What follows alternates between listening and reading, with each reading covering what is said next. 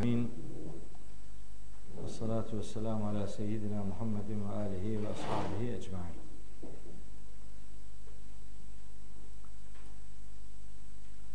Kıymetli kardeşlerim,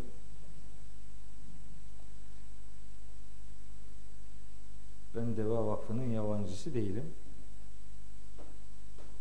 Yıllar öncesine dayalı bir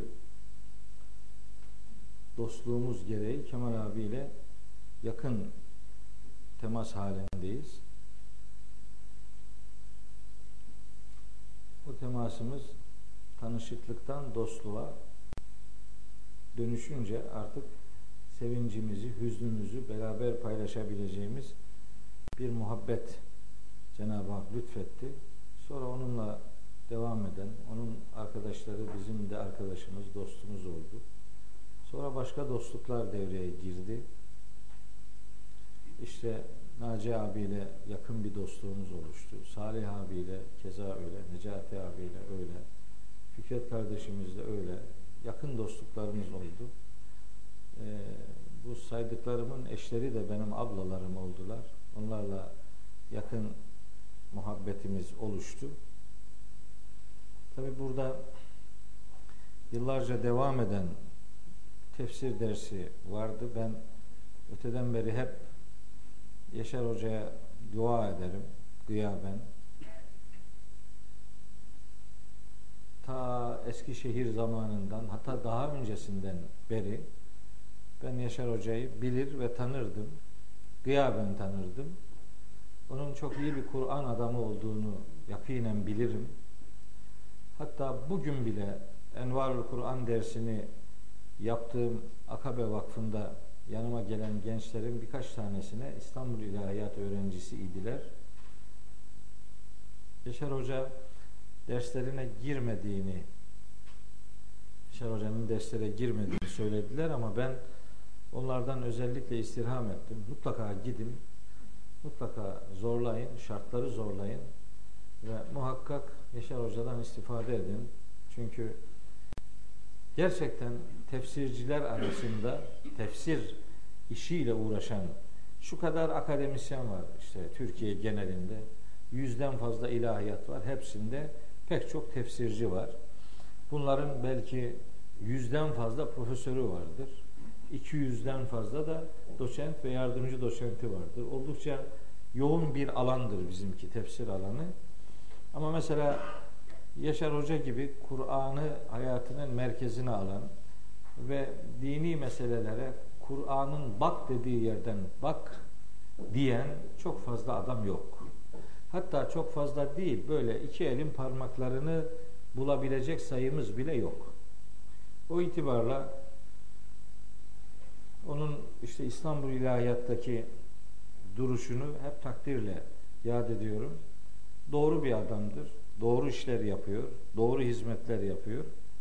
Bu doğru hizmetlerinin karşılığını Cenab-ı Hak ona elbet fazlasıyla ihsan edecektir. Bunda zerre tereddüdümüz yok. Ama bir mazeret oluştu anladığımız kadarıyla. O mazeret gereği buradaki derslerin işte devam edemeyeceği bir pozisyon meydana geldi. Biz biz bu hak yolun yolcusu olmaya devam ederiz. Yolda bazen yolcular değişebilir ama yol değişmez. Biz sırat-ı müstakim dediğimiz bizi hakka götürecek yolun yolcusu olmaya yüreğimizle söz verdik. Bazen nöbet değişimleri olabilir. Bazen bu bir bayrak yarışı gibidir. Biri az iş değil. 13 sene tefsir dersi yapmak öyle her baba yiğidin karı değil. Onun için hem dersi yapan hocamıza o anlamda şükran borçluyuz. Hem bu dersin yapılmasını sağlayan bu fiziki ortamın inşa edicilerine teşekkür borçluyuz. Ama asıl teşekkür bu dersi dinleyen sizleredir. Siz olmasaydınız, siz olmayacak olsaydınız ne bu bina yapılırdı ne de hoca burada ders verebilirdi. O itibarla sizin talebiniz oldu ki bir arz meydana geldi. Ve o arz yıllarca devam etti, gitti. Ben o süreç içerisinde Yaşar Hoca'nın birkaç dersini dinleme imkanı buldum burada. Birkaç dersini de onun yerine ben verdim. Yani e, güzel bir söz vardır. Derdi bir olanın dermanı da birdir. Yani bizim Yaşar Hoca'dan farklı düşündüğümüz bir şey yok. Onun derdi bizim derdimizdir. Onun dermanı bizim dermanımızdır. Onun başlattığı bu e, ders sistemini bir mazeret nedeniyle devam ettiremiyorsa onun elinden tutmak gerekiyor. Onun elinden tutmak bu dersi devam ettirmek anlamına gelir. Ben öyle görürüm. Ve ben halihazırda onunla görüşmedim ama görüşeceğim inşallah. Bana teşekkür edeceğinden eminim. Bu ders yarım kalmasın, kaldığı yerden devam etsin diye e, en ufak bir tereddüdüm yok. O itibarla ben Kur'an'ın konuşulduğu her yerde bulunmayı canıma minnet sayarım. Ee, nerede bir imkan bulursam o imkanı değerlendirmek isterim. Bunun için hiçbir müşkil pesent pozisyon ortaya koymam. Ne gerekiyorsa yaparım. Ben ne yapabileceksem onu yaparım. Ama yapamayacağım bir pozisyon meydana gelirse de Allahu Teala la yükellifullahu nefsen illa vus'aha. Allah hiçbir cana kaldıramayacağı yükü yüklemez. Öyleyse kaldıramayacağımız yükün altına girmemizin de bir anlamı yok. Peki bu yükü kaldırabilir miyim? Bu benim yıllardır yaptığım şey. Ben de Samsun'da bu yıl 12.sine başladığımız bir tefsir dersi yapıyorum. 12. yıldayız biz de Samsun'da.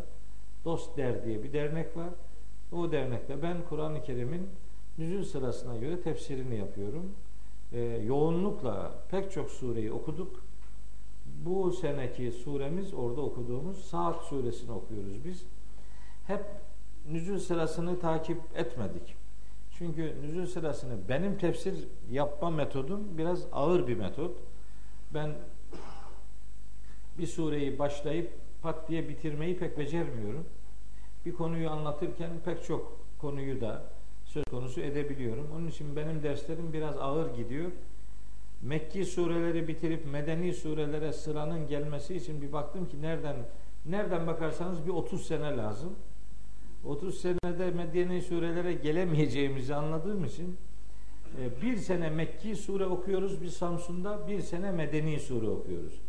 Geçen sene medeni sureleri okuduk. 28. cüz hep medeni surelerden oluşur. Onları okuduk. Bu sene Mekki sureler okuyacağız. Böyle gidiyoruz Samsun'da. Biliyorsunuz burada Envarul Kur'an diye Akabe Vakfı'nda tefsir dersleri veriyorum. Ee, orada da üçüncü yılımızdayız. Elhamdülillah iyi bir ders e, standardı oluştu. Şükrolsun, hamdolsun. E, yüzlerce, binlerce insan bizimle aynı ders ortamını paylaşıyor. Bir kısmı televizyon ekranlarından, bir kısmı bizatihi oraya gelerek. E, ben Kemal abinin böyle bir hizmetinin bir yerinde olmayı hep isterdim. Biliyorsunuz geçen sene bu vakfın bünyesinde hanımlara yönelik e, sohbet programlarında geçen sene yıl boyu ben buraya geldim cuma günleri. Hanım kardeşlerimize e, sohbetler yaptım burada. O imkanı da seve seve yerine getirmeye çalışmış idim. Şimdi böyle bir e, değişim ihtiyacı oldu.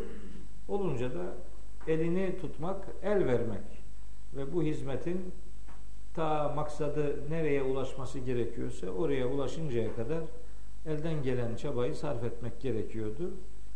Böyle bir ihtiyaç vaki olunca ben de bu ihtiyacı seve seve kabul ettim. Yapabileceğim kısmını elbet sizinle yapmaya gayret ederim, edeceğim. Takdir edin ki Samsun'dan buraya her hafta gelme şansımız yok. Çünkü ben haftada 15 günde bir Samsun'da ders yapıyorum. Öbür hafta burada ders yapıyorum. Yani dönüşümlü dersler yapıyorum. Bir hafta Samsun'da, bir hafta İstanbul'da. O itibarla İstanbul'a geldiğim 15 günde bir e, akşam vakitlerini inşallah Deva Vakfı'ndaki bu programlarla şenlik tutacağız nasip olursa. Ben ne yapabilirim? Burada nasıl bir ders e, takip edelim diye zihnen biraz düşündüm. Sonra dedim ki oraya gideyim, orada bunu konuşalım. Talep nedir, ne bekleniyor? İşte Yaşar hocamın takip ettiği o da herhalde nüzül sırasına göre okuyordu. O da biz de aynı öyle okuyoruz. Ee, Tabi nüzül sırası denince yani iniş sırası. Nüzül sırası demek iniş sırası. İniş sırası çok standart olarak herkesin kabul ettiği bir sıralamamız yok maalesef. Yani birinin iniş sırası diye takip ettiği o sure sıralaması herkesin kabul ettiği sıralama değildir. Farklı birbirinden değişiklik arz eden sıralamalar var. Dolayısıyla işte mesela birilerine göre 50. sıradaki filanca sure bir diğerine göre 60 veya 70. sırada olabilir. O itibarla ben benim Samsun'da ve burada takip ettiğim derslerdeki iniş sırasını kendi belirlediğimiz bir sıralama olarak e, sürdürüyoruz. Burada geçen sene derslerin birine katılmıştım burada. E, Nahil suresini okuyordu Yaşar Hoca. Hatta o okuduğu ayetleri de hatırlıyorum benim geldiğim ders. E, muhtemelen Nahil suresi bitmiştir. Ben geldiğimde surenin 50. ayetinden sonraki 60. ayete kadarki bölümünü okumuştu. Ben burada bulduğum ders. Muhtemelen bitmiştir Nahil suresi. Yani bitti demek ki. Demek ki bundan sonraki şeyi 128 ayet Nahil suresi bitirilmiş. Bundan sonra mesela benim sıralamamda Nuh suresi oldukça öncedir. Ama Yaşar Hoca'nın takip ettiği sıralamada belki biraz daha sonra gelebilir ama işin mantığında fark yok. Yani hiçbirimizin Mekki dediği sureye öbürü Medeni demez. Sadece Mekki olanlar arasında sıralamada ufak tefek farklılıklar olabilir. Bunu öyle abartılı bir arıza gibi görmeye gerek yok. Bu sıralamalar ufak tefek e, farklılıklar içerse de genel mantık olarak birbirinden çok büyük e, şey mahiyet farkı meydana getirmezler. Yani Mekki surelerin genel mantığı şudur. Bunlar iman esasları üzerinde durur. Yani Allah'ın birliğini, Allah'ın kudretini, Cenab-ı Hakk'ın hayata müdahil oluşunu, kainat kitabı ile alakalı düzenlerini, iman esaslarını, ahiret inancını özellikle, peygamber inancını, e, yani nübüvvet, risalet dediğimiz konuları genel olarak içerir. Kıssalardan söz eder, yoğun bir şekilde Mekki sureler. Medeni surelerde daha çok ibadet esasları vardır. Hukuki düzenlemeler vardır. Milletler arası ilişkilere varıncaya kadar insani ilişkiler düzenlenir medeni surelerde. Hatta biraz e, ceza hukukuyla alakalı düzenlemeler, miras hukukuyla alakalı, aile hukukuyla alakalı düzenlemeler Medine surelerinin konularıdır. Biraz da böyle toplumda adab dediğimiz e, ilkeler, prensipler medeni surelerin konularıdır. Bu konular Mekki surelerde olmaz. Mekki surelerde böyle hukuki düzenlemeler bulunmaz. Cezai müeyyideler bulunmaz. Adapla alakalı ayetler bulunmaz. Ulusal ve uluslararası ilişkileri düzenleyen, savaş hukukuyla alakalı, esirlerle alakalı e, düzenlemeler Mekki surelerde bulunmaz. Öyle olunca Mekki surelerin genel mantığı bilinir. Sıralaması öyle olur, böyle olur, şöyle olur. Çok da dert değil. E, Mekki sure, Medeni sure karıştırılması surenin mantığını bilen adam için söz konusu değildir. Yani sureler neyi ele alırlar bunu bilirse bir adam o hangi sure Mekki'dir, hangisi Medeni'dir onu anlar yani surenin başına Mekki veya Medeni yazması sonucu değiştirmez. O itibarla şimdi bundan önce Nahil suresi bitirildi ise ki bitirildi. Nahil suresinden sonra mesela ben tefsirimi yazıyorum şu anda. İbrahim suresini yazıyorum. İbrahim suresi 65. suredir. Benim takip ettiğim nüzul sıralamasında 66. sure Nahil suresidir. Ama Nuh suresi daha önce geçti.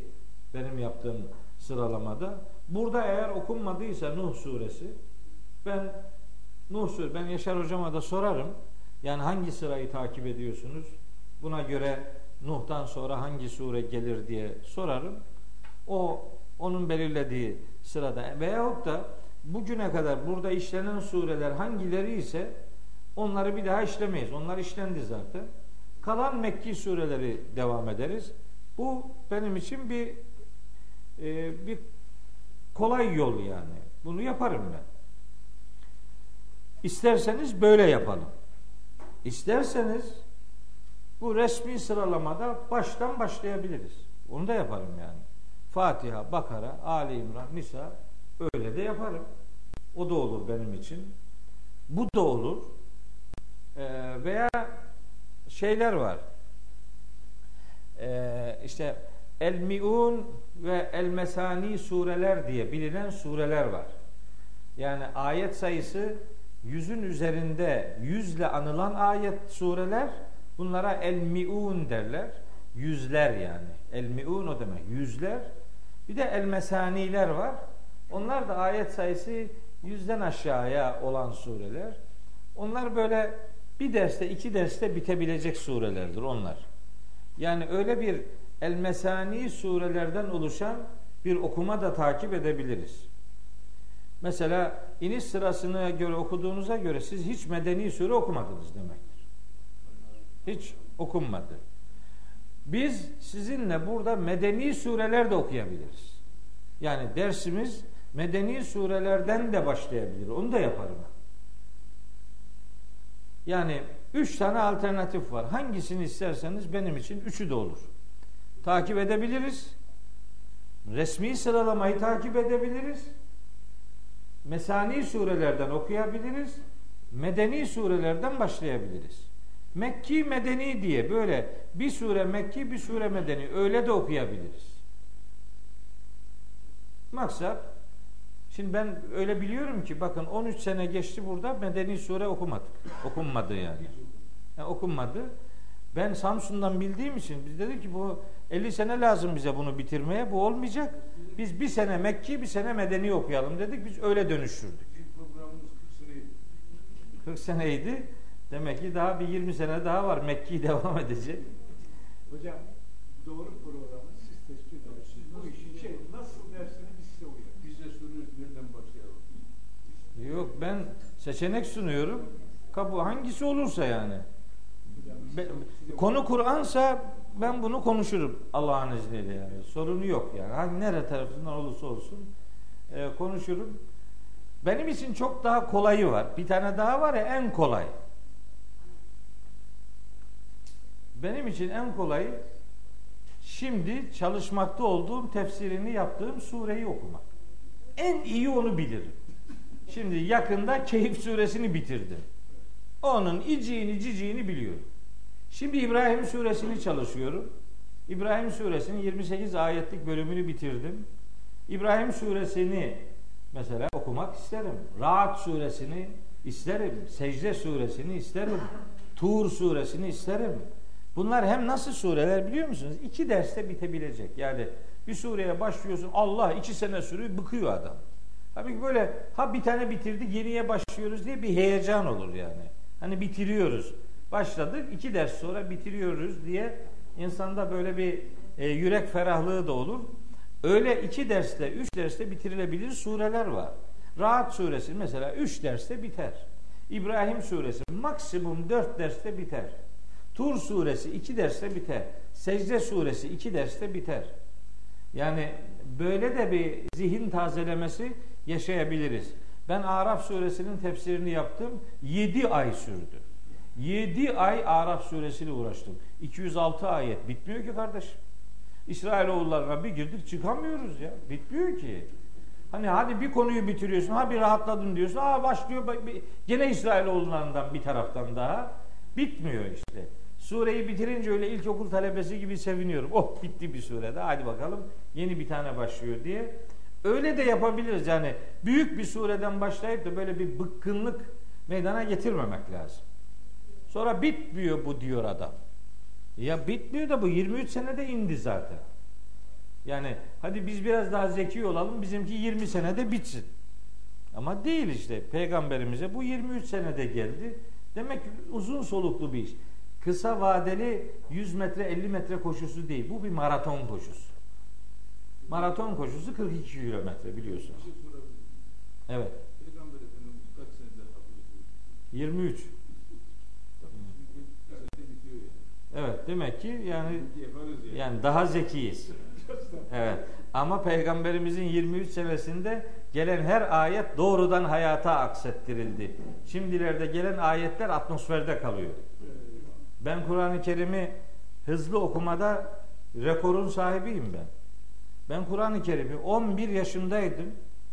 Fatiha'dan başladım. Nas suresinden çıktım. Hem de büyük bir kalabalığın önünde okudum. Tam 5 saat 40 dakikada okudum Kur'an-ı Kerim'i. Başından sonuna kadar. 5 saat 40 dakikada. Ha bu kadar bir şeydi yani. Hafızlık tekniği açısından bu doğruydu, zorunluydu. Böyle olması gerekiyordu.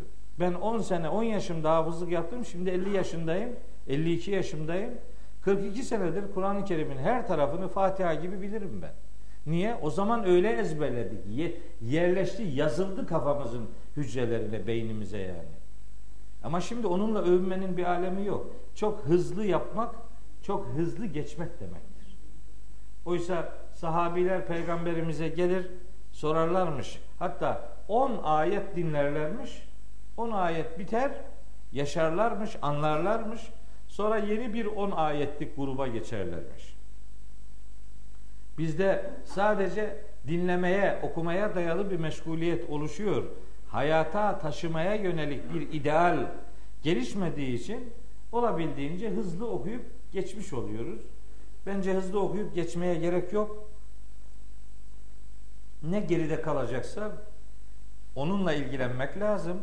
Bakın size bir ayet hatırlatayım. Çok nefis bir ayet hatırlatayım. Rahat suresinin 17. ayeti Rahat suresi. Rahat suresini okudunuz mu? Rahat. Gök gürültüsü. 13 senede ne okunduğu da unutulur yani. 13 sene az değil ki. Ee, belki de okunmamıştır bilmiyorum. O sıralamada rahat kaçtadır. Bunun 17. ayeti var. Bu meselelerle alakalı konuşurken ben hep o ayeti hatırlatırım. Orada der ki Allahu Teala Estağfirullah. Enzele mines semai maen. Allah gökten yağmur indirir, su indirir. Fesalet evdiyetün bi kaderiha. Vadiler kendi ölçüleri kadar sel oluşturur, akar yani. Yağmur yağar, yoğun bir yağmur yağar. Vadiler imkanları ölçüsünde su taşırlar. Fehtemele seylu zebeden rabiyen. O sel böyle kabarmış köpükler götürür.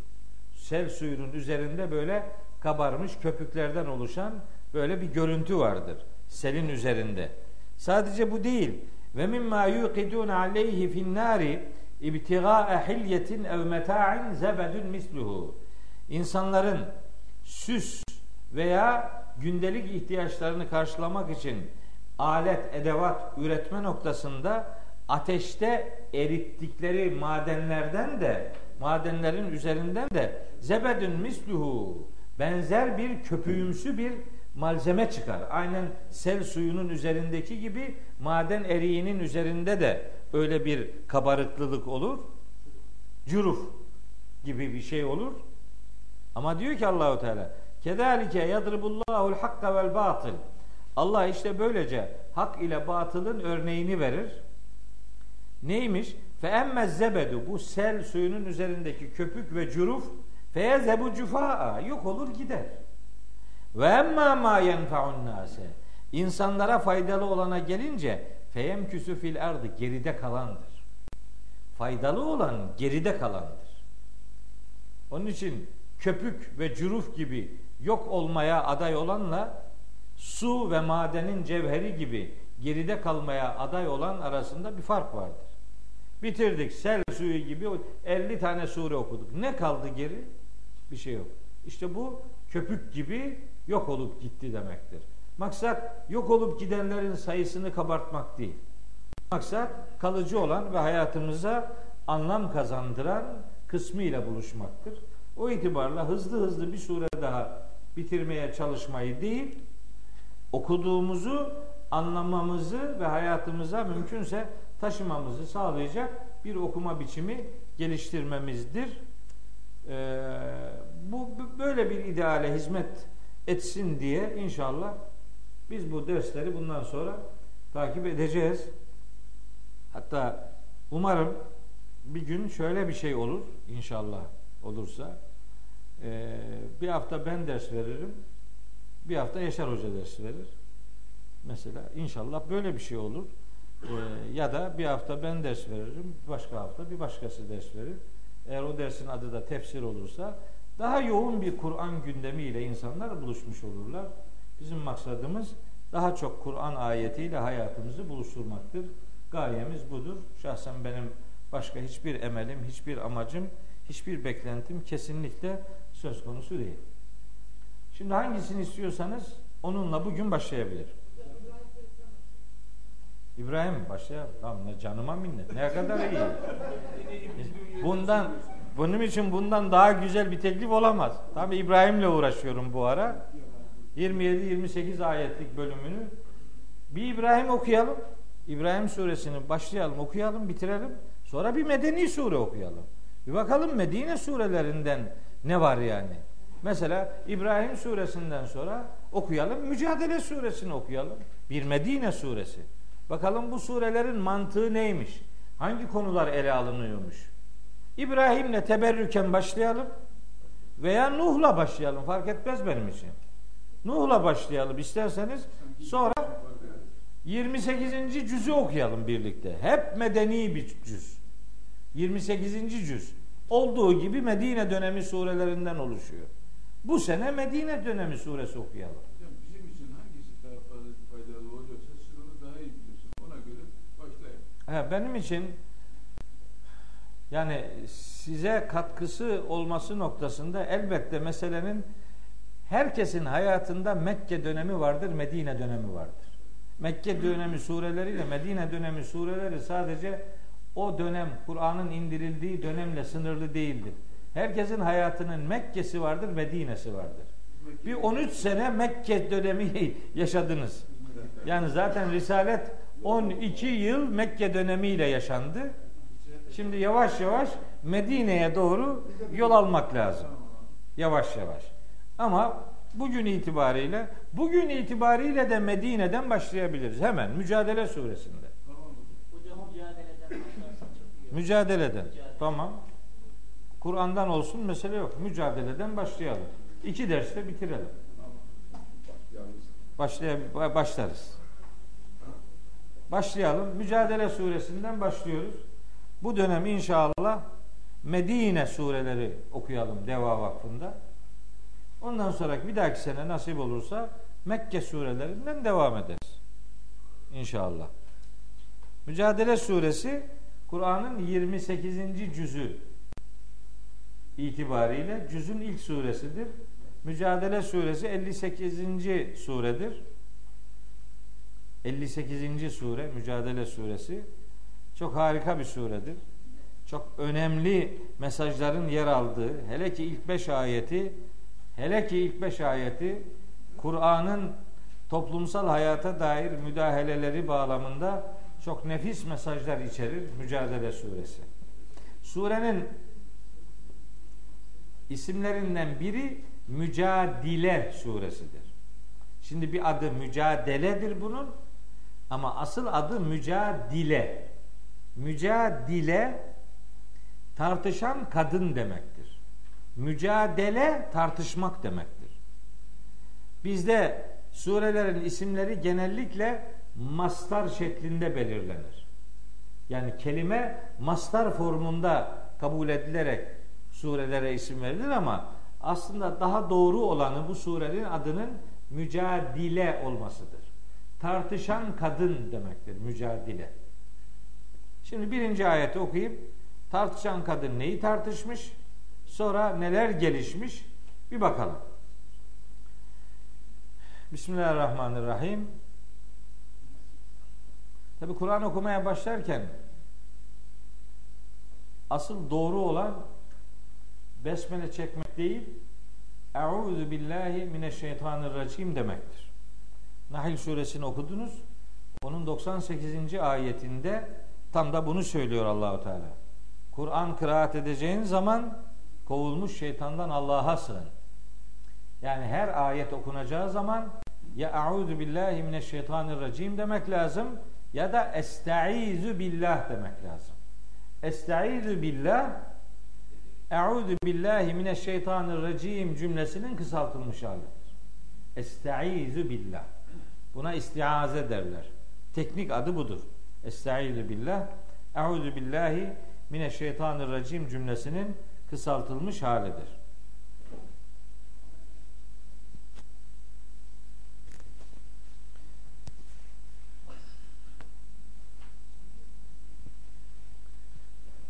Evet tahta da burada olduğu için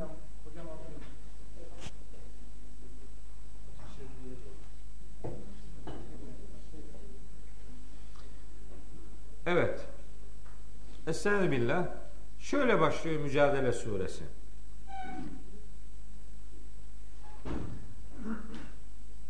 Kad semi'allahu kavlelleti tücadiluke fi zevciha ve teşteki ilallah. Bakın böyle bir ifadeyi Mekke surelerinde bulamazsınız. İşte Medine surelerinin böyle teknik özelliği vardır.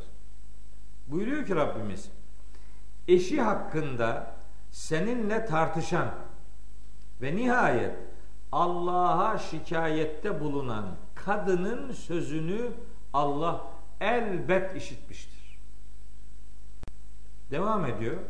Vallahu yesma'u tahavurakuma. Allah sizin karşılıklı konuşmanızı elbet işitiyor.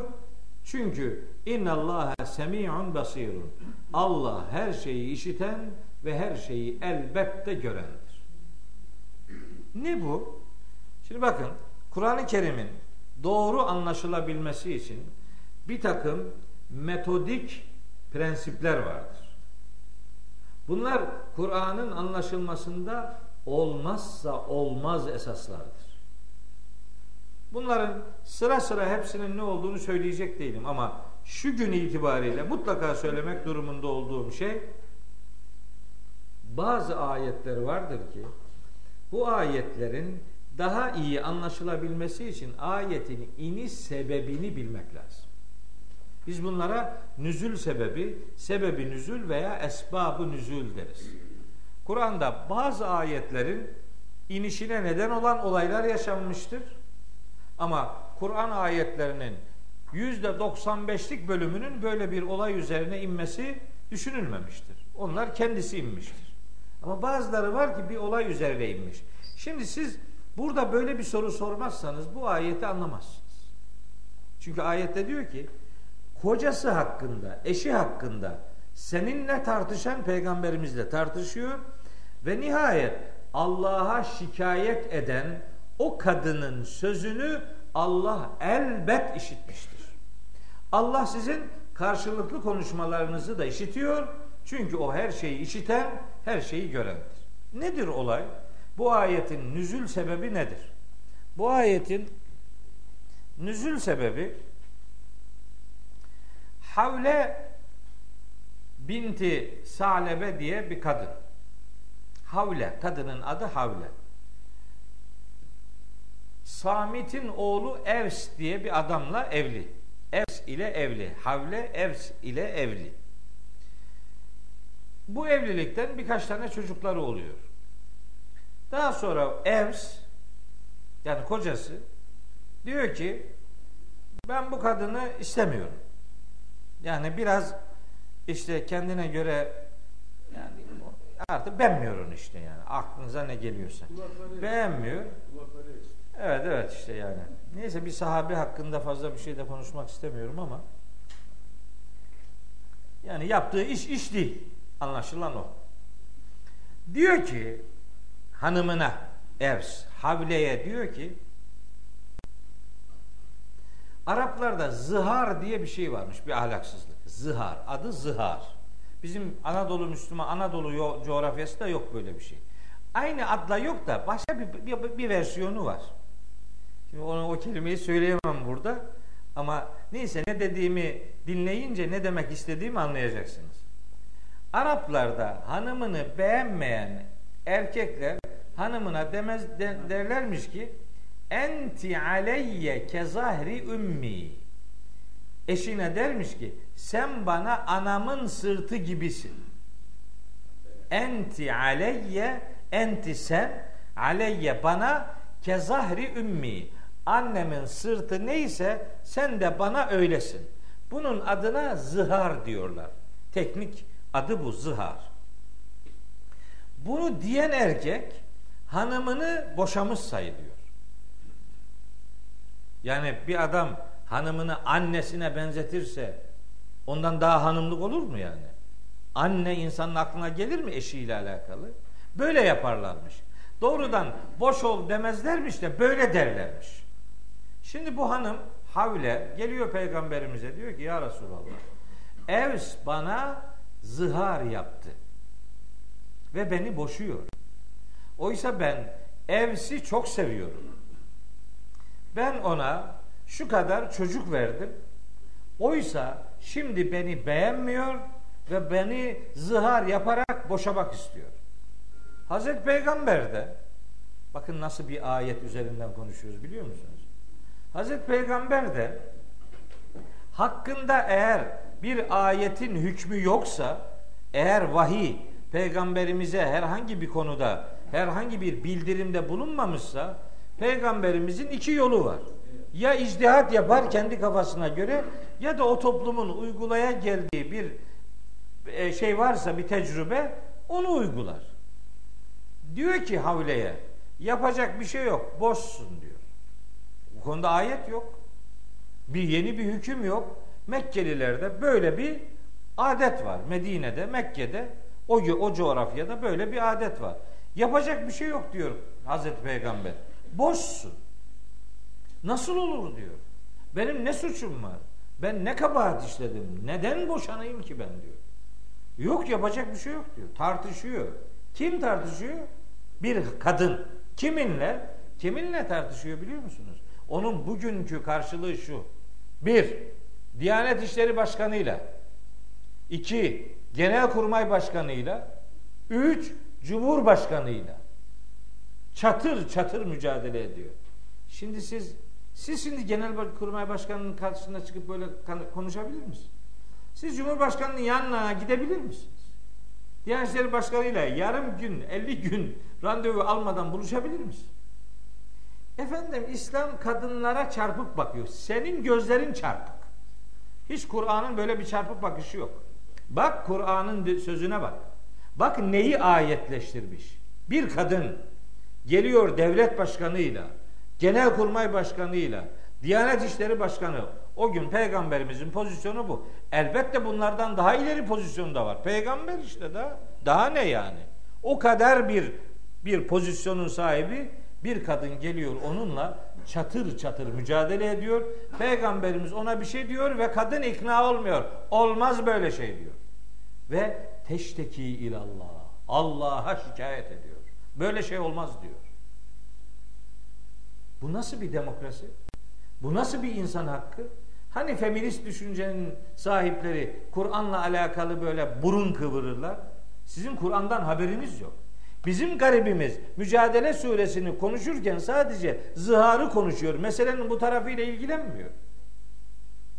Bu aslında insan haklarına 1400 sene önce Kur'an'ın çizdiği muhteşem üst üst şeydir. Üst e, çıtadır yani. İşin en önemli tarafı ne biliyor musunuz?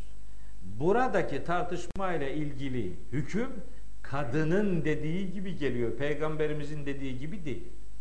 Buyur. Nasıl?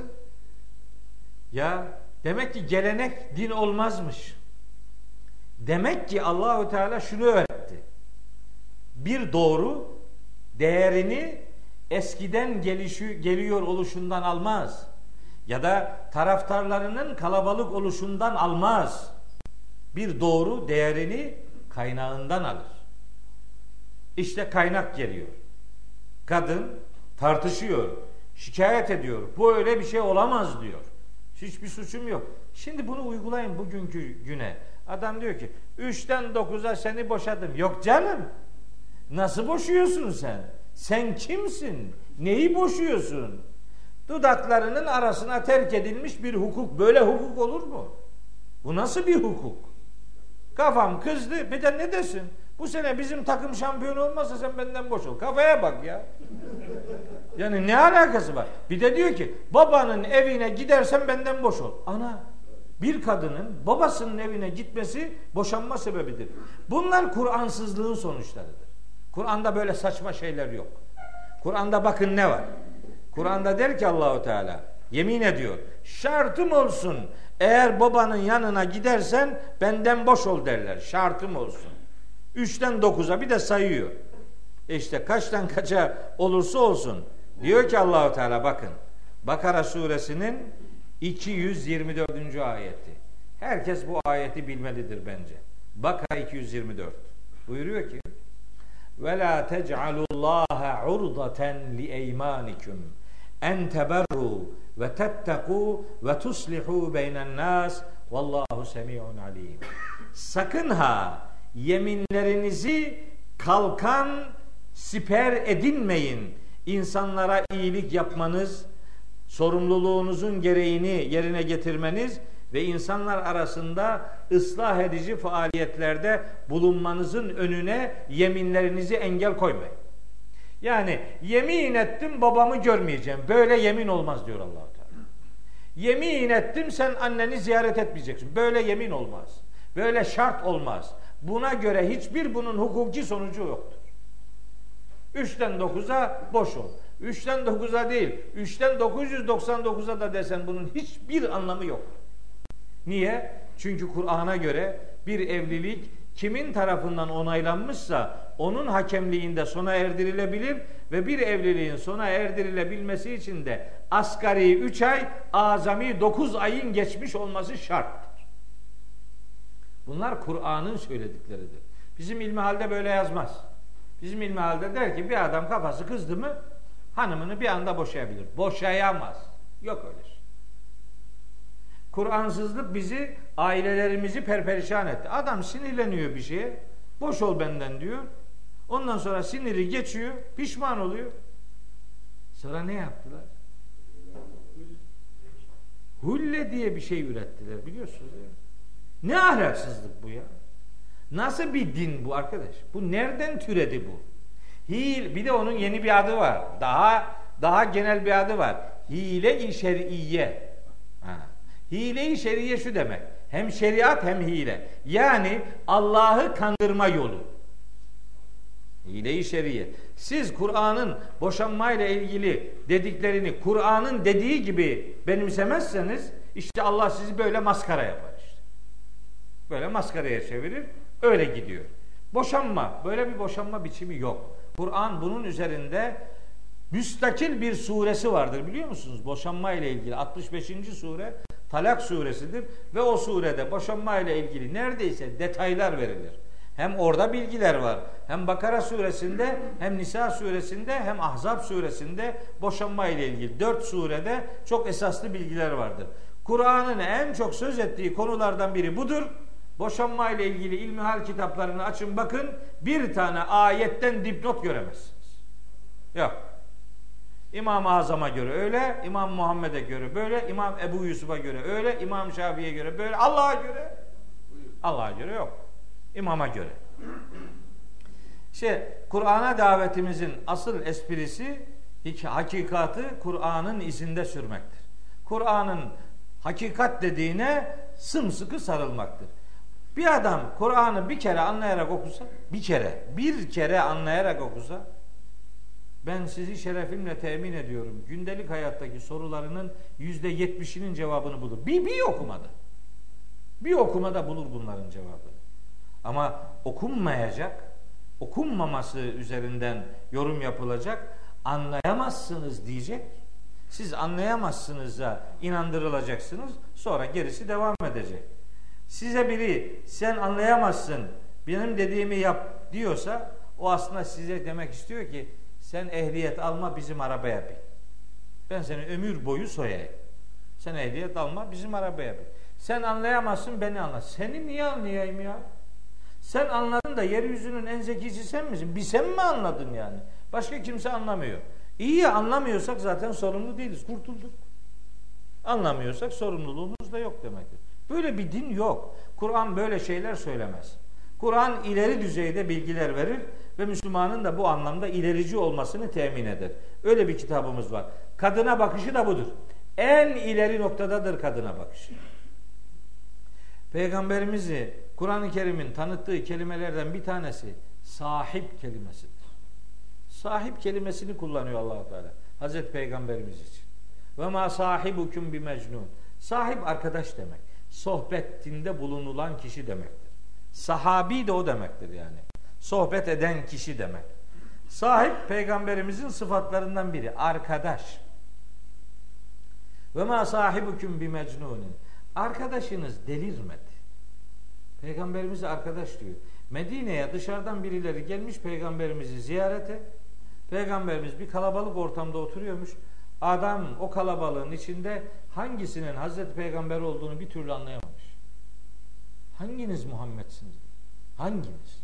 O kadar halktan biri ki tam bizim bugünkü tarikat şeyleri gibi. Ay böyle var ya. Hiç kesi hiç hiç anlamazsın hangisi olduğunu. Allah Allah. Yani adamın kendisinden önce nefesi geliyor. Bir bir bir hurradır önünden bir, bir, bir grup götürüyor. Yarıyorlar adamları. Nedir işte geliyor diye. O geliyor. Kim geliyor? O geliyor. Gelsin. Bulduğu yerde otursun. Olmaz. Bunlar Kur'an okumazlar. Çünkü onlar Kur'an okusalar vahiy onların pozisyonunu yerle bir edecek. Bunu iyi biliyorlar. Konumunu kaybedeceği için Kur'an okumazlar. Kur'an okuyun diyenlere de sapık derler. Bize en çok, benim en çok aldığım sıfatlardan biri bu sıralar sapıktır. Ben de diyorum evet saptım.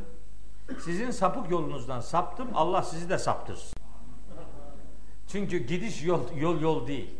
Bu diyor ki bu hoca dinden çıktı. Tabii doğru. Doğru. Senin o sapık dininden çıktım. Allah'ın dinine. İndirilen dine döndüm, uydurulan dinden ayrıldım. Eyvallah. Yani bunu bir hakaret saymamak lazım. Bu bir iltifat. Bizim Trabzonlular bir yerde oturuyormuş da bir tanesi gelmiş bir yerli biri. Demiş ki sen bu Trabzonlulara fazla bakma. Bunlar yeni döndüler. Döndük biz. İşte eskiden Pontus İmparatorluğu vardı ya Trabzonlu oralarda işte bizi öyle kendilerine göre işte tanıtıyorlar filan. Bizim Trabzonlu demiş olarak iyi ya biz döndük siz ne zaman dönüyorsunuz demiş. Ha, sen Trabzonluyla öyle konuşulur mu? Adama adama bin pişman ettirir. Yani ağzını açtığına bin pişman olursun. Yani biz sözüm şu, söylemek istediğim şu. Bir peygamber algısında Kur'an'ın inşa ettiği zihin peygamberimizin bir beşer olduğuna yönelik bir tanıtım içerir ve onu sahip kelimesiyle tanıtarak toplumun bir ferdi olduğunu ona da hatırlatır, herkese de hatırlatır. Onun üzerinden kadın gelir peygamberimizle çatır çatır tartışır ve ikna olmadığı için Allah'a şikayet eder ve Rabbimiz onun şikayetini cevaplandırır. Şimdi okuyacağımız ayetler o kadının şikayetinin ayetleşmiş cevabıdır. Bakın diyor ki Rabbimiz. Estağfirullah. Çok önemli bir şey daha söyleyeceğim bu ayetleri okurken. Dedim ya benim dersler yavaş gider yani buna alışacaksınız yani yavaş gider. Şimdi burada bir kadından söz etti. Elleti bir kadın demek. Tücadilu bir kadın tartışıyor demek. Fi zevciha eşiyle alakalı ha o kadın demek. Teşteki o teştekideki te kadın demektir. Bir kadın üzerinden gidiyordu. Şimdi ikinci ayette cevap gelirken bir kadın üzerinden gelmiyor cevap. Bu defa çoğul bir ifade geliyor bakın. Diyor ki Allahu Teala ellezine yuzahirune minkum min nisaihim ma hunne ummahatihim işte cevap. İçinizden hanımlarına kim zihar ediyorsa bilsinler ki onların hanımları onların anneleri değildir. Bit. Cevap. Cevap bir kişi üzerinden değil, toplum üzerinden veriliyor. Bunun esprisi şu. Kur'an'da bazı ayetler belli olaylar üzerine belli şahıslarla ilgili inmiş olsa da onun mesajı evrenseldir. Kur'an tarihsel bir metin değil, evrensel bir mesajdır. Bakın bir kadının sözü üzerine başlayan diyalogda ikinci ayette cümle çoğula, toplumsal bir yapıya dönüştürülüyor. Ellezine yuzahirune minkum min nisaihim ma hunne ummahatihim.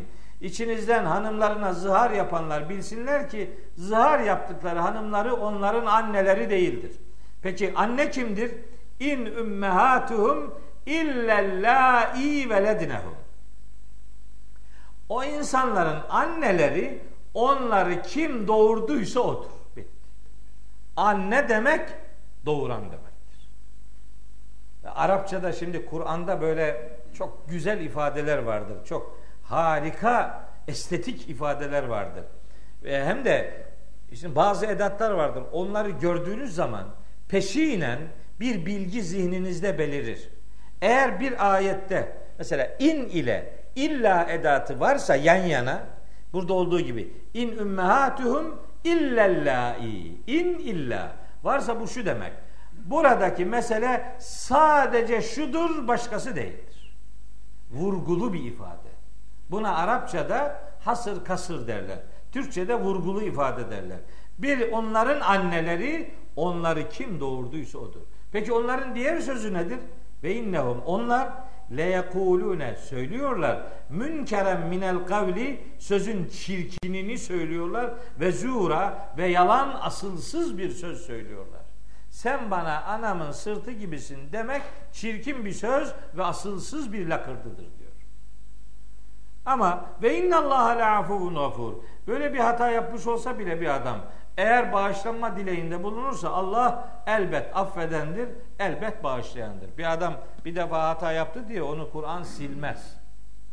Tevbe kapısını onun üzerinde daima müracaat edeceği bir adres olarak bulundurur. Evet. İnna Allah la'afuvun gafur. Allah bağışlayan ve mağfiret edendir. E, affeden ve mağfiret edendir diyor. Sonra peki şimdi bunu yaptı adam. Ne olacak? Af, özür dilemesi yetmez. Bu artık sadece kendisiyle alakalı bir günah olmadığı için bir başkasının hakkına, hukukuna tecavüz söz konusu olduğu için bunun faturası var. Bunun önce dünyevi faturası var. Vazgeçerse faturayla beraber vazgeçerse uhrevi cezadan kurtulur. Dünyevi faturasını ödemesine rağmen tevbe etmezse ahiretteki cezası duruyor. Onu gene görür. Bağışlanma dileğinde bulunuyor. Eğer gerçekten tevbe ettiyse ahiretteki hesaptan kurtulur. Ama dünyevi sonuçları vardır bunun. Mesela zinanın olduğu gibi. Mesela iftiranın olduğu gibi. Mesela adam öldürmenin. Mesela hırsızlığın olduğu gibi. Ee, bunların dünyevi sonuçları vardır. Bunun da dünyevi sonucu var. Bakın diyor ki Allahu Teala Vellezine yuzahirune min nisaihim İçinizden hanımlarına zihar yapanlar her kim yapıyorsa Thümme yaudune lima kalu Sonra da dediklerine geri dönenler. Yani zıhardan vazgeçenler. Yani hanımıyla yine kendi eski olduğu gibi hayatını devam ettirmeye karar verenler bu kararla hanımlarına dönemezler. Ne olacak? Fetahriru rakabetin min qabli en yetemassa. Bunlar hanımlarıyla birlikte olmadan önce normal aile hayatı yaşamadan önce bir köle azat etmelidirler. Tahriru rakabe bir köle azat etmek. Bir boyunu hürriyetine kavuşturmak. Tahriru rakabe o demek. Rakabe boyun demektir. Tahrir de hürriyetine kavuşturmak. Bir boyunu hürriyetine kavuşturacak. Sanki bir boyunu, bir eşinin boynunu büktüğü için onun boynunu mu, mu, e, muhtemelen hani bir cendere altına alıp hayatı ona zindan ettiği için bunun faturası bir başka boyunu hürriyetine kavuşturmaktır. Birinci seçenek budur. Bunu yapacak. Zaliküm tu'adune bih. Bu konuda size nasihat edilen davranış budur. Böyle yapacaksınız. Bir, bir köle azat edeceksiniz. Vallahu bima ta'melune habir. Allahu Teala sizin yapmakta olduğunuz her ne varsa onlardan bizatihi haberdardır. Peki köle azat edecek imkanı yok adamın. O ne yapacak? Seçenekler devam ediyor. Dördüncü ayet. Femen lem yecid. Köle azat edecek imkanı bulamazsa biri. Bu işi yapmış. Yani bu zihar denen ahlaksızlığı yapmış ama köle azat edecek kadar ekonomik durumu yok. Peki bu ne yapacak? Fesiyamu şehreyni mütetabi'ayni min kabli en yetemassa. Eşiyle birlikte olmadan önce peş peşe iki ay oruç tutacak. Onun cezası, cezanın ikinci seçeneği bu. İki ay oruç tut, aklın başına gelir. İki ay. Bir daha böyle böyle bunun Türkçe versiyonları var işte. Hanımına bunu benzer şeyler söylüyor Anadolu'daki adamlar da. Annesi üzerinden hanımına gönderme yapan berbat insanlar var yani.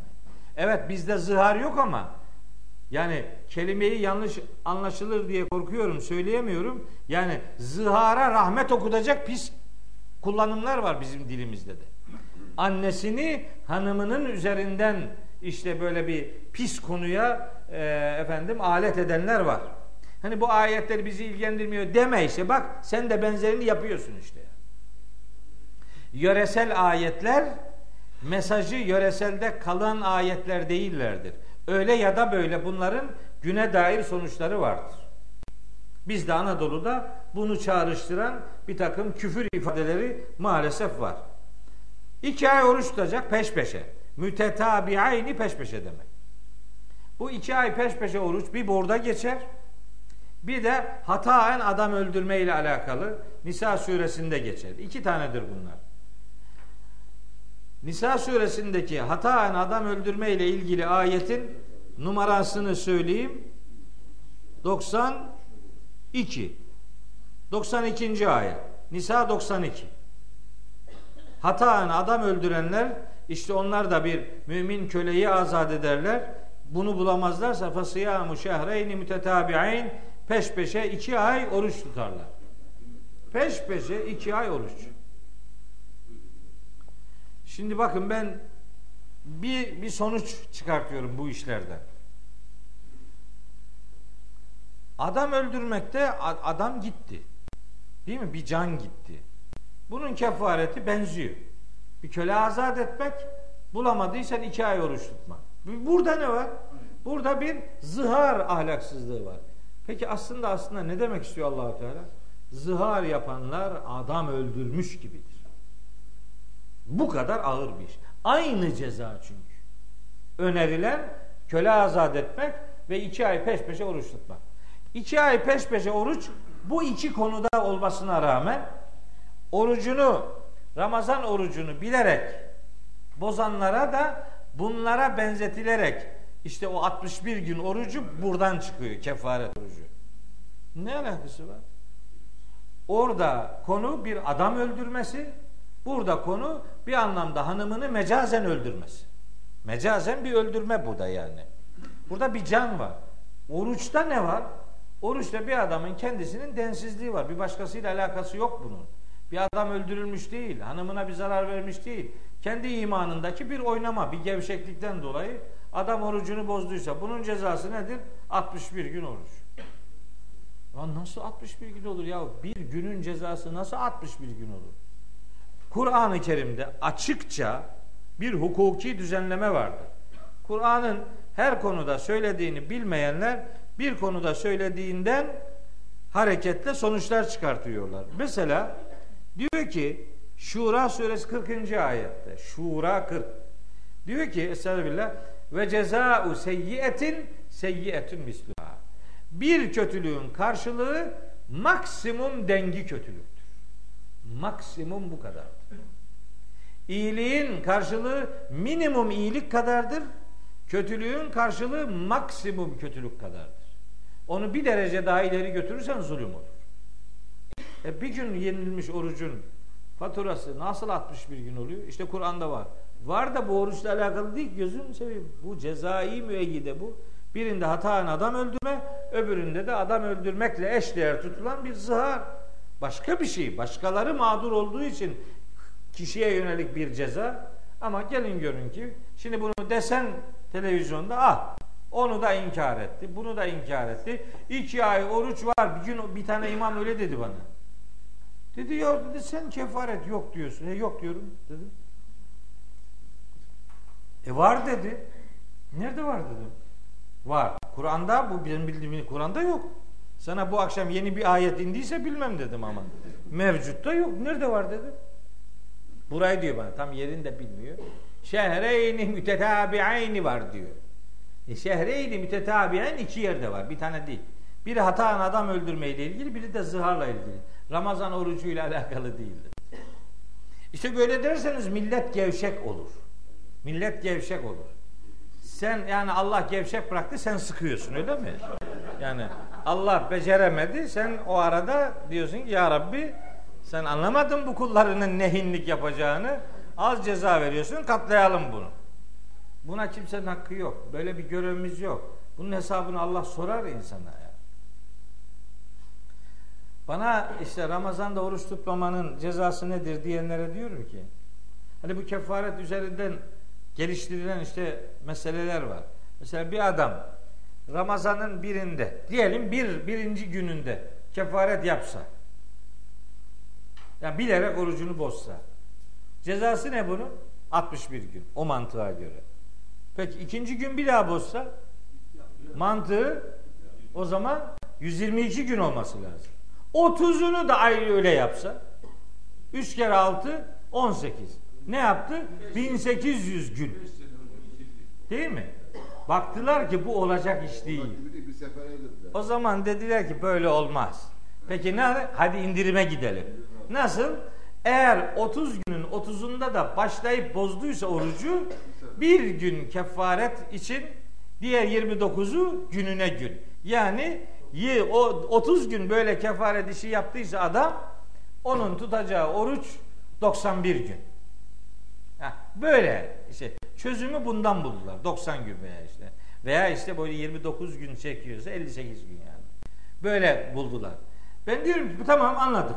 Tabi o saçma yani öyle şey olur mu yani? O, o olmaz. Neyse hadi oldu sayalım öyle olsun. Bir adam akşamdan dese ki ben yarın oruç tutmuyorum. Tutmayacağım. Bu mu daha büyük bir kabahattir? Yoksa yarın oruca başladı. Dayanamadı. Bir şey oldu. Keyfi keyfine bozmaz adam yani. İlle de bir şey olmuştur yani. Çok susamıştır artık dayanamamıştır. Veya ne bileyim midesi burkulmuştur dayanamamıştır. Veya başka bir şey olmuştur dayanamamıştır. Ama başlamış oruca.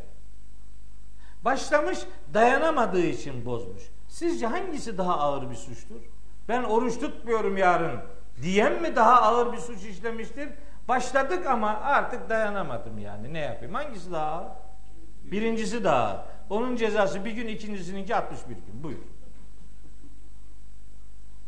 Bak ben diyorum ki böyle 1'e 61 üzerinden edebiyat üretmenin bir alemi yok. Bir adam bir oruca inadına başlamıyorsa 61 gün değil 161 günde onu kurtarmaz. Çünkü o oruca, oruç üzerinden Allah'a meydan okuyan adamdır. Seni tanımıyorum demeye getiriyor. Bu adama 60 gün değil 600 gün tutsa ne olacak? Yani o evet mesela oruç İslam'ın şartlarından sayılır. Oruç imanın şartlarındandır. Oruç bir iman eylemidir. İman eylemi. Ya eyyühellezine amenu Ey iman edenler kütibe aleykumus sıyamu oruç size farz kılındı. Oruç bir iman eylemidir. Kur'an okuyanlar bunu fark ederler. Ama biz bakmayın böyle klişeleşmiş bir takım kabuller üzerinden yürüdüğümüz için böyle bir alışkanlık peydahlandığı için öyle gidiyoruz. İşte İslam'ın şartı beştir, imanın şartı altıdır. Öyle oradan gidiyoruz. Ben de diyorum ya İslam'ın şartı beş öyle mi? Bu beş tane mi ya? Başka şartı yok mu? Yani namaz kılmak, oruç tutmak, zekat vermek, hacca gitmek, bir de kelime-i şehadet etmek. Bu kadar mı yani? Evet diyor bu kadar. Başka şartı yok bu. Kur'an'da ne kadar yapın emri varsa İslam'ın şartıdır. Kur'an'da ne kadar yapmayın diye yasak varsa onları yapmamak da İslam'ın şartıdır. Ne kadar emir varsa şarttır, ne kadar yasak varsa yasaktan kaçınmak da o kadar şarttır. Bir emir ister yüz kere geçsin, ister yarım kere geçsin. Kur'an'da yer alıyorsa o İslam'ın şartıdır mesela. Emirse böyledir. Yasaksa da tersinden onu yapmamak şarttır. İslam'ın belki peygamberimizin o hadisindeki ifade Büniyel İslamu ala hamsin. İslam üç esas üzerine bina edilmiş. Yani onun temeli beştir demeye getiriyor. Temeli beştir ama katları ne kadar? Ne kadar emir varsa o kadar. Evet temelinde beş esas var ama hani zemininden sonra gökdelen gibi sayabilirsin bunu. Ne kadar emin varsa, emir varsa o kadar farz vardır. Ne kadar yasak varsa onları yapmamak anlamında o kadar emir yani şartlar devam eder. O itibarla mesele biraz ciddi bir meseledir. Ee, yani oruç üzerinden de orucun cezası üzerinden de alakasız şeyleri birbiriyle benzeştirerek madem orada iki ay oruç var o zaman filanca yerdeki suçu da biz iki ay olarak uygulayabiliriz. Öyle şey yok. Ona bizim hakkımız yok. O bizim işimiz değil. Adam gevşer. Gevşerse gevşer. Bana ne? Yani ben şimdi hakikati söylemeyeceğim. Adam gevşeyecek diye. Beni ilgilendirmez ki. Gevşeyen gevşesin. Ben diyorum ki oruç bir iman eylemidir. Oruca bilerek niyet etmemek Allah'a meydan okumaktır. Bundan bir şey anlamıyorsa adam anlamıyorsa anlamıyor. Bana ne? Yani onu zorla hizaya getirmek diye bir görevim yok. Kimsenin öyle bir görevi yok. Biz hakikati ulu orta söyleriz. Kabul edebilene selam olsun. Diğeri hesabını verir. Sonra diyor ki Allahu Teala bu zıharla alakalı iki ay peş peşe oruç. İkinci seçenek. Femen lem yestati. Adam hastadır. Oruç tutmaya takati yoktur. Ne yapacak bu o zaman? Fe it'amu sittine miskina. Bu defada 60 fakiri doyuracak. 60 kişiyi doyuracak. Bunun yolunu da buldular. Adam diyor ki sabah akşam ortalama katıksız bir şeyden yemeği verilir. Yok canım. Sen sen ne yiyorsan bir günde senin yeme ortalaman neyse vereceğin buradaki yemeğin ölçüsü odur. Ben öteden beri söylerim. İşte Diyanet bu seneki fitreleri belirledi. Kaç lira? 10 lira, 5 lira. Ya nasıl böyle bir şey belirleme kimsenin hakkı değil. Açacaksın Kur'an'ı. Bakacaksın ki bu fitye ve fidyelerle alakalı ne diyor bu kitap? Bu kitabın bu konuda sessiz kalması mümkün değil. İşte açacaksın Maide suresinin 89. ayetini okuyacaksın. Göreceksin orada diyor ki Allahu Teala fekeffaretuhu bu yemin kefaretiyle alakalı bir ödenek tarifi yapıyor. Bunun kefareti şu. İt'amu aşereti mesakine 10 tane fakiri doyurmak. Neden doyurmak? Min evsati ma tut'imune ehliküm kendi ailenizi doyurduğunuz şeylerin ortalamasından doyuracak. Ev kisvetuhum kendi aileni nasıl giydiriyorsan onun ortalamasından. Bak burada bir insani ölçü var. Ne en lüksünden ne en avarasından. Ortalamasından. Herkes bilir. Kendi durumunu bilir. E, efendim fitrenin miktarı budur. Ne miktarı budur ya? Öyle bir şey ilan edemez hiç kimse. Adam olur, evet onun fitresinin ölçüsü 5 liradır. Adam olur 50 liradır. Adam olur 500 liradır. Ben ne bileyim herkesin durumuna göre değişir bu. Yani buradan da böyle bir indirim uyanıklığı ortaya koyup da yani güya yani daha insancıl bir duruş ya da daha kendini temize çıkartacak bir manevra e, yapıyor insanlar. Bu doğru bir davranış değil. O itibarla bu ayetlerde zihar kefareti ile alakalı ortaya konulan üç seçenek vardır. Bir, köle azat etmek. iki iki ay peş peşe oruç tutmak. Üç, bu ikisi olmazsa 60 fakiri doyurmak. Zalike li tu'minu billahi ve rasul. Bu hüküm var ya Allah'a ve peygamberine iman eden ve onlara güvenenler için böyledir. Allah'a ve peygamberine iman edip güvenenler için bu böyledir. Ve tilke hududullahi. Çok önemli bir kavram bu. Hududullah kavramı. Ve tilke hududullahi. İşte Allah'ın hududu bu. Allah'ın sınırları bu. Bu konuda Allah'ın belirlediği kırmızı çizgiler bunlardır. Hududullah Allah'ın belirlediği sınırlardır. Hududullah'ı hesaba katmayanlar bir sonraki ayette gelecek. Onlar da Allah'ın çizdiği sınırlara itibar etmeyenler. Yani Allah'ın çizdiği sınırları tanımayıp haşa Allah'a sınır çizenler. Şimdi onlar gelecek bir, bir sonraki ayette. Bu konuda Allah'ın sınırları bunlardır. Velil kafirin azabun elim.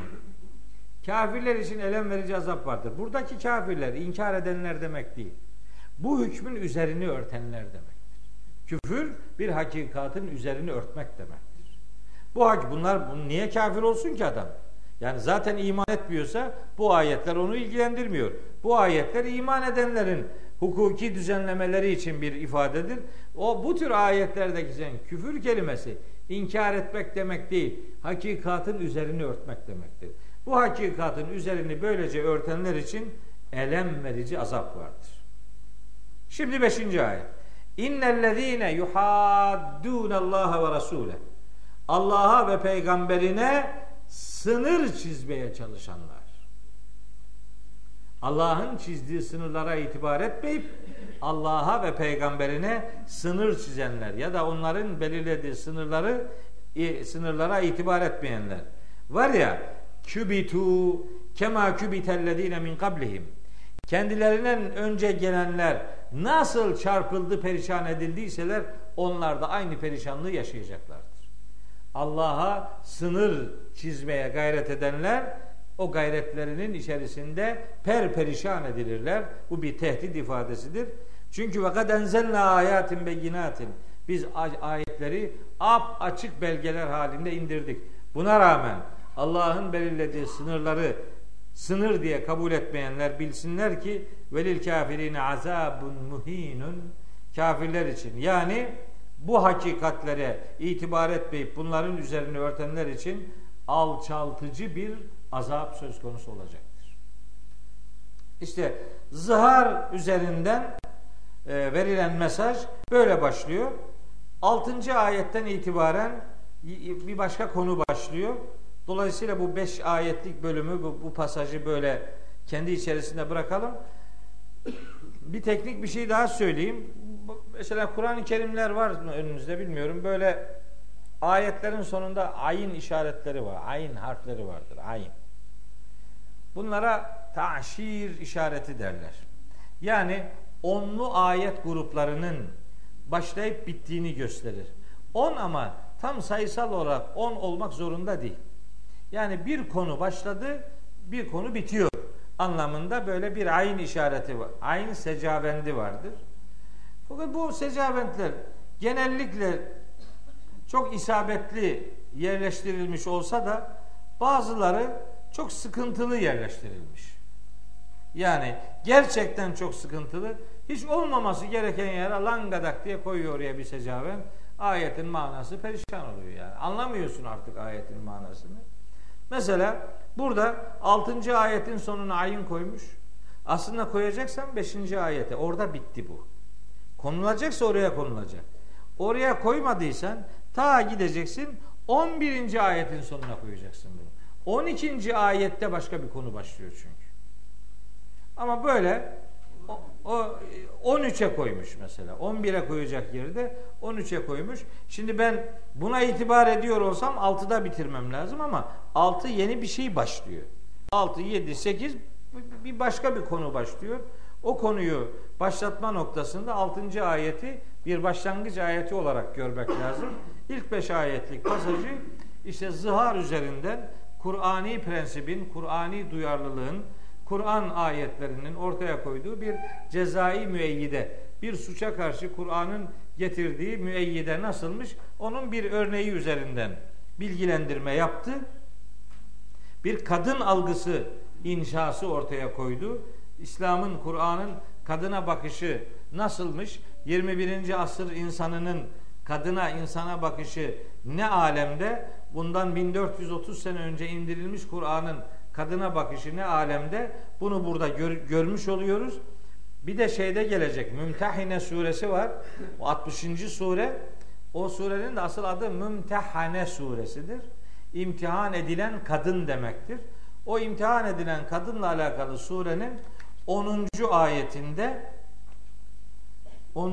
mü 11. ayeti mi bir bakayım. O surenin 11. ve 12. ayetinde kadınlardan biat almayla alakalı esaslar belirlenmiş.